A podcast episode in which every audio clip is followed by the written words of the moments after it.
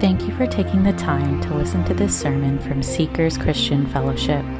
We believe that God's Word completes the believer, making them fully equipped men and women of God, ready for every good work. It is our prayer that through this message, you're challenged by the Word of God, built up in love for God and one another, conforming to the image of Jesus Christ.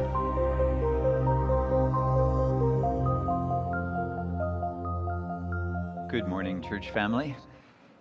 It's such a pleasure for me to be back with you. My wife and I were most recently visiting some family in British Columbia. We have a married daughter, uh, her husband, and three grandchildren in Kelowna, so it was great to be there. I was also involved in some disciple making coaching and teaching in Vancouver with a group of leaders that gathered. And then my wife and I went to Cambodia to see a national worker there who's uh, actually a, a specialist a dental surgeon, one of the few trained within Cambodia, and a lecturer, professor, one of the universities. And tragically, her husband um, passed away.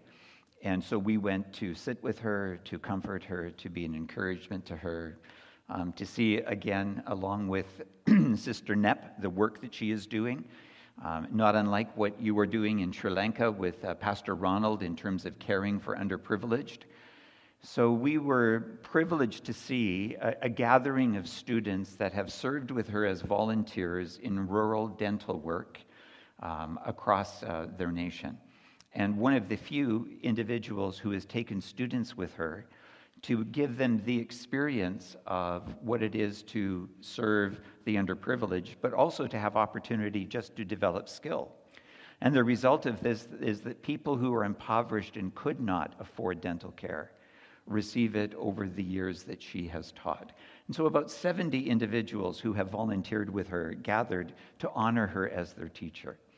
And we were privileged to be there, to be able to see how God is at work even though individuals do not recognize all that motivates us as believers, all that fuels us for us to be able to give as we've received, to be generous in not just our spirit, but to be generous with our resources and with our time and with what it is that we can do and the choices that we make. But we live out our faith in a similar way to Sister Nep, don't we? We want God to so use us in our everyday life that people will both see in us the evidence that we're following Christ and will hear from us what it is that is our hope and how it is that they too could receive the grace we've received and join us as part of God's forever kingdom. In effect, that is what's going on in this chapter. And I'm so pleased that I have this middle section. And I must confess, when I first read it, I thought, really, what, what is this about? Have you read the scripture that way as, as someone who has read it lifelong, perhaps? And you open up and go, God, like, what is here in this passage for me? And yet, I, I want to assure you as we begin that this passage, verse 16 to 29, is really describing for us what are the fundamental marks of being a follower or a disciple of Jesus. What is it that God wants from us? And how is it that when we receive it, we demonstrate truly that we are following Jesus as he asks and wants?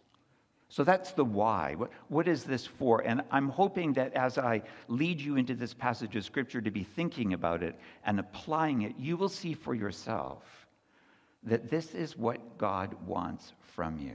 The applications are so wide, but the principle remains true for each one of us.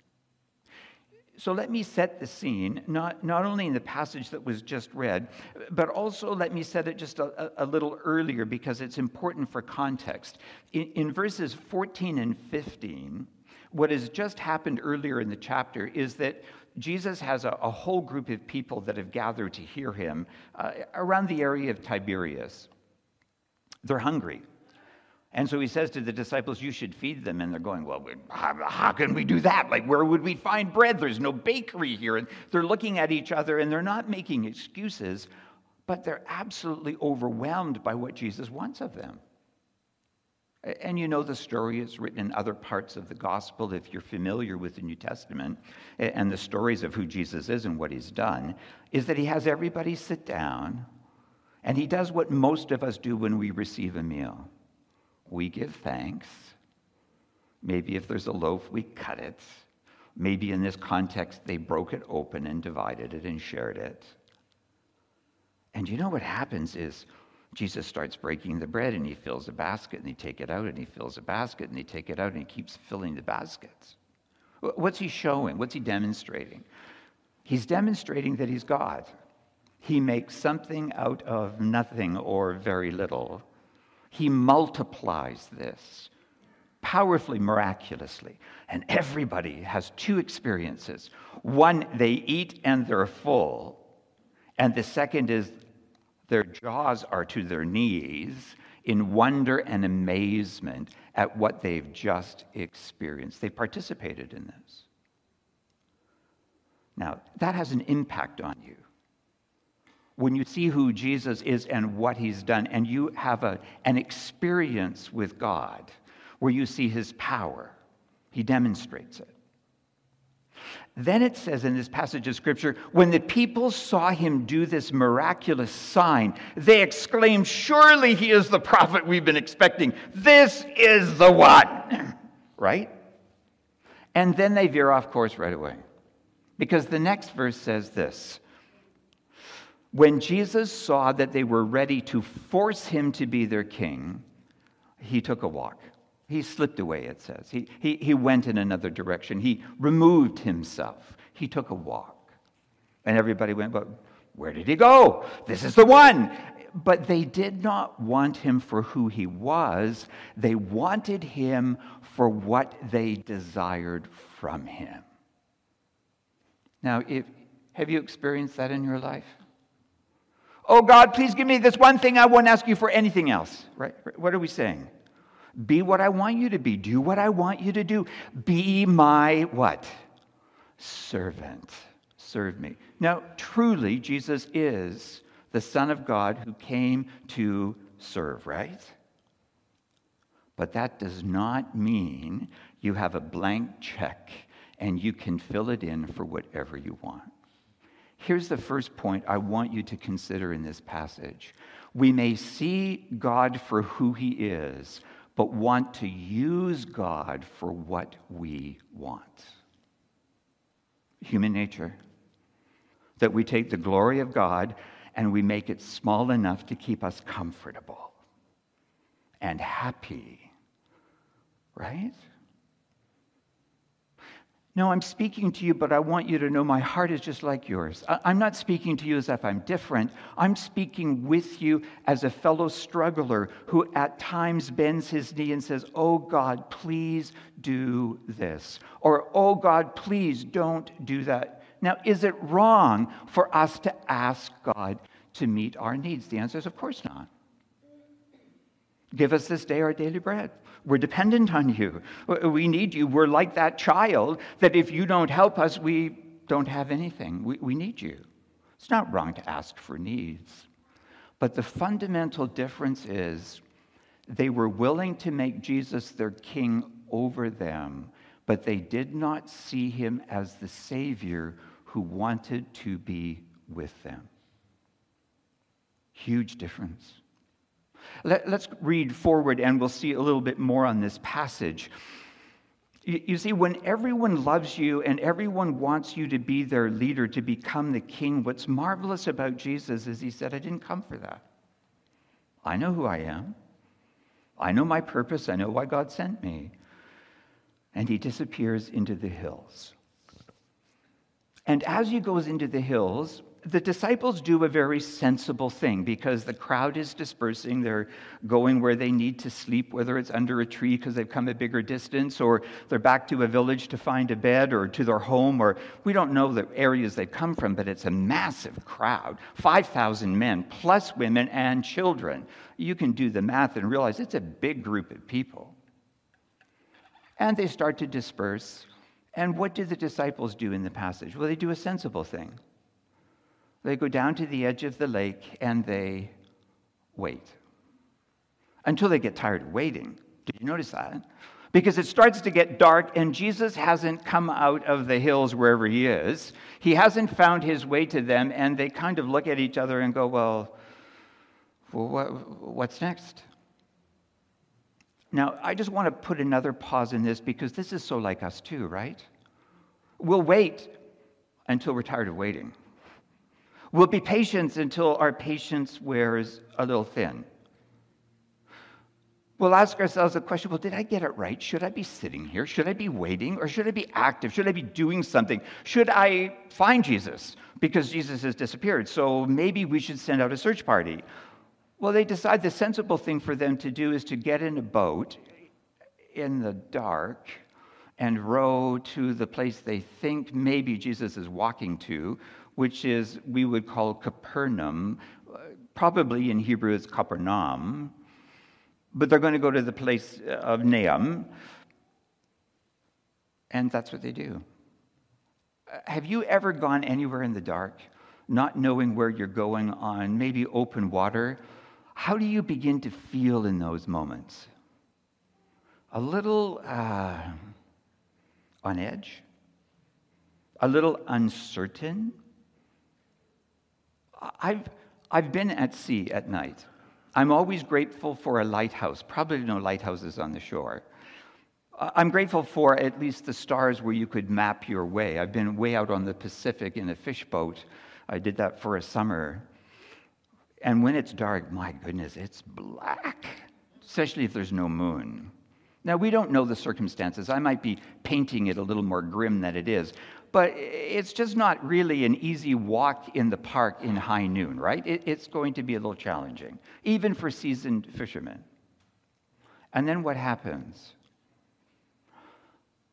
A storm. The only thing worse than a storm in the daytime is a storm at night. Because you can't see. You're trying, you're, you're, feeling the wind, you're pointing the, the bow in the right direction, you're straining on the oars. And it says, when they were about halfway between Tiberias and Capernaum or Capernaum, they were straining on the oars. They were, they were doing what they were supposed to do. They were in the middle of a high windstorm, a squall. They didn't know what the outcome would be. I don't know about you, but at that moment, even describing it, I start to feel my anxiety come up, right? This is, a, this is an, oh, not an easy place to be, even for seasoned fishermen, because not every fisherman sounds strange, but not every fisherman swims. You really don't want to be bobbing like an apple in a barrel, but that's their fear capsize, sinking, lives lost. It's a real storm. And they look up and they see Jesus walking on the water towards them. Now, in that moment, you've never seen Jesus do this before, remember? You've seen him feed 5,000 people. You've seen how great and glorious and good he is. But suddenly, when they see this figure on the water walking towards them, even though they know it's Jesus, what is likely going through their mind, do you think? a ghost. Right? Because it's dark, remember? This is, this is why we tell stories around the campfire at night, because they get even more creepy, right? And so if you see someone you don't expect to see walking on the water towards you in the dark, your mind is not really geared for being rational. At that moment, you are fear driven emotional, and you look at that and go, Yikes, I don't know what it is. Even though it has the form and figure of Jesus. What's my point? The point is that in our faith experience with Christ, He is going to lead us into the storms of life. That's the first thing we need to understand. Why? Why will Jesus intentionally lead you into a position where you have no experience, no knowledge, no certainty, no clarity? Why will he take you there?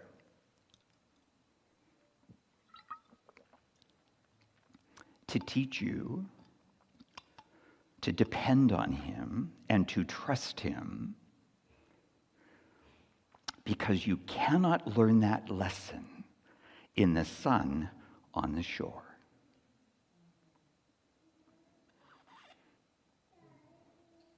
I don't know about you, but I don't like that very much. I would rather that lesson wasn't in here. I would rather know that God is going to direct me and I can hold his hand and he will put his arm around my shoulder and I will walk in confidence. I'm not so excited about being on a boat in a storm at midnight and having to trust him to lead me forward. Are, are you there too? I'd like to say, no, I, maybe I'll just know about this lesson. I would rather not experience this lesson. Why will you experience it? Because here's the truth about faith it must be practiced, it must be strengthened, and it only happens in the reality of life. So you can cry out to God, Oh God, no, no, no, I don't want this. And He will say to you, Trust me. And He'll lead you on.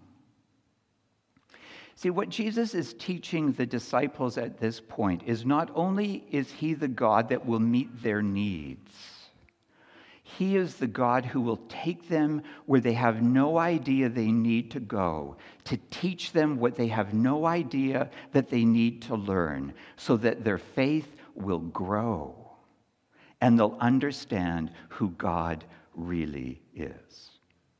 So here's what I'm telling you about the New Testament as gospel followers. It is one thing for us on a Sunday morning in this place to say to Jesus, I trust you. And then on Tuesday, in an unexpected storm that comes up from nowhere, to be able to say, Oh God, I have no idea what you're doing. I trust you still. Now, you might not get there on Tuesday. It might take you till Friday to get there, or maybe the next week, Tuesday. You understand what I'm saying is, is I'm not going to be impatient with you, and sometimes we're impatient with ourselves about how fast our faith needs to grow. But I am saying God is going to go with you into that experience because, listen, the crowds wanted him to be their king to look after them. Good politics, a chicken in every pot, a contented life. And Jesus says, No, no, no, I'm going to be with you in your life. I will not exempt you from storms. I will go with you through the storms, and you will learn to know me in ways that you will otherwise never know. Right? Now, isn't that a good lesson? I'm so grateful I got this passage of scripture to bless my own soul and then to share that with you. And then another miracle happens. At least I'm going to call it a miracle.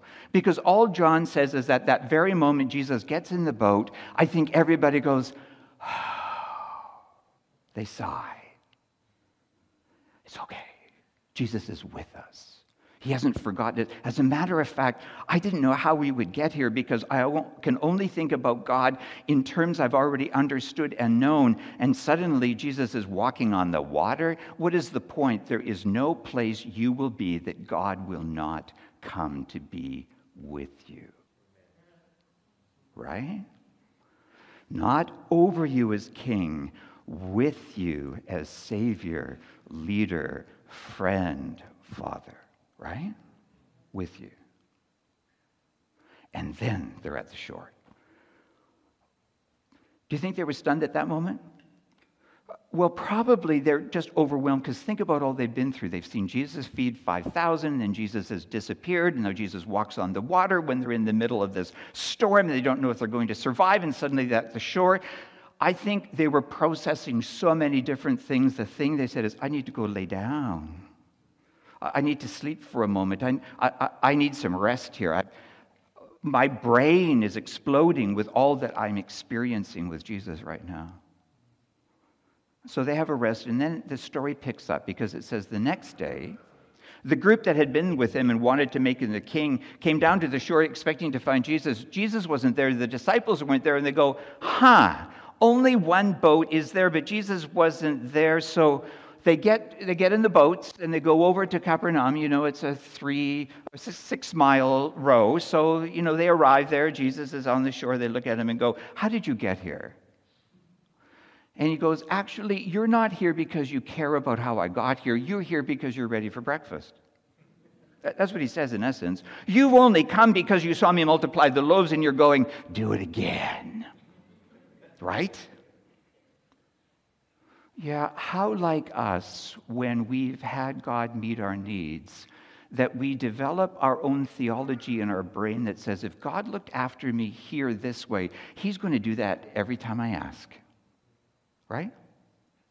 Because really, what we want is a God who keeps us comfortable rather than a God who leads us into His truth. We would like to have $3 worth of God in a paper sack that meets our needs and keeps us comfortable rather than the God of heaven who will lead us where he wants us to go as a father with his eye upon us who directs our steps. Now, listen, when I talk to you like this so frankly and confront you with this truth, understand it's because I'm facing it in the same mirror as you. I don't want that to be true in my life. I'm just telling you, in my weakness, I, I do the same things.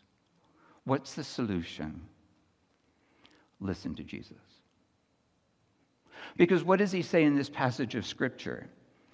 And I've just given our, uh, I realize that what I've done is I've ignored my, my uh, notes, and, and our techs are so gracious. They're going to follow me and get on the, the, the, the next slide that I want, which is that the mark of being a disciple flows from a single source it's faith in Jesus. Not in a decision to see Jesus as great and glorious and king. It's true, he is. That's not the faith Jesus wants you to have. What I'm telling you is not only does he want you to see what is obvious, what he wants you to do is to have a faith that is willing to trust him in every experience of your life and to seek him and his will and favor as you follow him. So he says to the crowd, not only do you need to see me as you want me to be king and prophet and glorious leader, you need to see me as I am. Who is he? Well, in this passage of scripture, he says, Look, I'm, I'm not your goody factory. If you want me to be your God who simply gives you what you want, that's the Baals. Uh, that, that's the false gods that, that will comfort you when you pray and ask for only what things you want. But he says in this passage of scripture when, when he's, he, he's challenging them, and we're already down in verse 26 Look, I tell you the truth, you're looking for me. You've got your eye out for me, right? But not because you saw the miraculous signs, but because you ate the loaves and had your fill. What is he saying? You ate and you missed it. You ate the food and didn't understand who I am. You don't understand what it is I want to accomplish. You simply took what was on the surface and didn't understand that I have come to be a greater servant. I've come to be your sacrifice. They miss it. Why did they miss it? Because actually they're not listening to him. What they're wanting is what they want, not what it is Jesus is telling them. That's so like us, is that we can miss the deeper lesson because we want to be just satisfied, just looked after. So then he says, Do not work for food that spoils, but for food that endures to eternal life, which the Son of Man will give you. On him, God the Father has placed his seal of approval. Now, there's some logic and reason that goes in. It's a bit tight, but what they seize on is the work part. Because what Jesus does is he commends them look, you got in the boat and you rowed, that was work. You sweat a little bit, you know, it, maybe the breeze wasn't as cooling, and you got here by your effort. But your effort brought you only because you want to eat. Your effort didn't bring you to see me for who I am and what I can offer you. Because you need to understand that God has put his approval on me for the work and purpose that he has set in front of me. In other words, I am the son he loves. Why? Because I'm willing to lay down my life to accomplish the Father's purpose, which is to give you salvation and bring you into his family. That's, that's what Jesus is going to do. Because he actually says, You need to work for this. You, what? Make the effort to understand who I am, but you need to understand you can't earn this, only I can give it to you. Now, I don't know about you, but that's kind of humiliating as well. Because we can't bargain with God. We can't stand up and say, God, I promise from this point on, I'm going to do everything you want. Will you now do for me what I want? And the answer is no. Doesn't work like that. Faith isn't about believing yourself to prosperity, it's about willing to humble yourself and follow Him. Gratefully, this is not a church that preaches prosperity gospel. Why do I say that? Because it's not the true gospel. The true gospel is not trust God and He'll fill your bank account. The truth of the gospel is trust God and he will save you. He will give you eternal life. He will lead you into his kingdom. He will share himself with you. Many people want something from God, but what God wants is to give himself completely to you. He wants you to know him. He wants you to love him. He wants you to walk with Him. He wants you to experience who He is in fullness in the storms of life as well as the sunshine of day. And He says to the crowd, You don't understand. And, and they, they launch on this works because then they, verse 28, they asked him, What must we do to do the works God requires? In other words, give me the key because if I do what you want me to do, I'll get what it is I want. Do you see how they're thinking? Now, I want you to understand as Christians, we can fall into this all the time. Because why? We're, people of the world. We live in our culture. We live in our time. We live in our day. And Jesus says, Look, you want to know the work? Here's the work. And it's in verse 29 where we're going to conclude. Verse 29 says, Jesus answered, The work of God is this to believe in the one he has sent. So when you believe in Jesus, there is some truth you need to know. There is this sense of intellect that must be engaged. You need to know and believe that Jesus is the Son of God sent into the world by the Father to live a perfect life, to lay down his life as a sacrifice that is a substitution for the punishment you deserve, so that in its place God can give you mercy and grace and forgiveness, acceptance, adoption, love, value, purpose. But understand, it's not a transaction that God wants you to make so that you will get what you want. It is a transaction so that God can bring you into his family and you can experience what is otherwise elusive in life. What am I talking about? Attachment.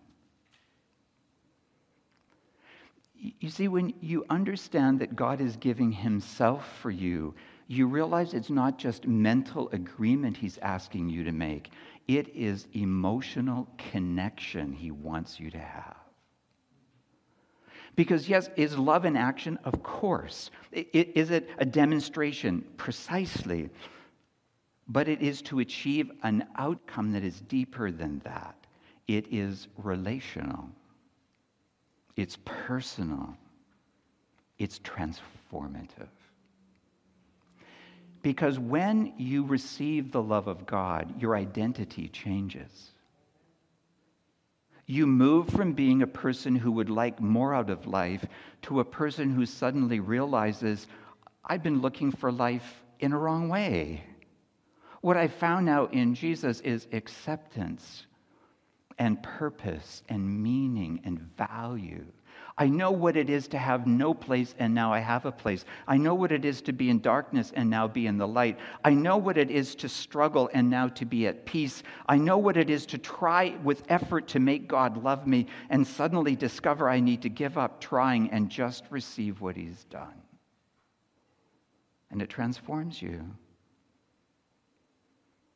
because you know what you know that you know. You know Jesus. You know He loves you. And that's why, by extension, there are these marvelous verses throughout the scripture that apply this and take it to places that we might otherwise um, never gain. There is this passage in Romans chapter 8 where Paul says, first of all, he's saying, if he didn't spare his own son, but he freely gave him up for all of us, how will he not also with him give you everything? Right? But then he goes on and he says, Now, what does that mean? And he says, Well, I'm convinced of this that nothing can ever separate me from the love of God. Now, now think about this. When these disciples were in the boat in the storm, did they feel connected or separated? Yeah, probably separated. Why? Jesus wasn't with them physically. They're in peril. God, where are you? Right? That's probably the experience that was going on. But in that experience, what did they discover? God had his eye upon them. Never for a moment did he look away from them. He walked on water towards them. He was in the boat with them. They were at the shore. He has them covered. Now, does that mean, don't worry, you'll never have a peril? Of course not. It is really a way of demonstrating to the disciples then and to us as we read the narrative that there is nothing that will separate us from the love of God. Nothing. Nudge the person beside you and say, nothing. Do you know why I'm saying that? Because it's one thing to read it on a page, it's another thing in life to experience it when you have every reason to believe you're losing it all. And Jesus says, I won't lose you. Right? And to lean in and find your contentment is fueled, not because your life has been made easier, but because you have discovered the reality of God's presence despite the turmoil of your circumstance. You see, church, we need more than a God who is king that feeds us. We need the salvation he alone can bring. That's the faith he wants us to not only possess, but develop. Father God, thank you for this passage of Scripture. It is full of so much that we need, so much that we can value, so much we can lean into, and so much that we must confess we are now aspiring to grow to. Would you please take us from where we are as you have this group of your disciples and lead us in life to where we need to be? Help us in the context of difficulty, challenge, fear, feeling overwhelmed, to seek and find you and to know your faithfulness and to receive from you the hope that you alone have given. Bless each one of us. You know our circumstances. Bless us as a church as we seek to follow after you and to make you known everywhere around us. We ask this for your glory, the extension of your kingdom, and we pray it for our good. In the name of Jesus, amen.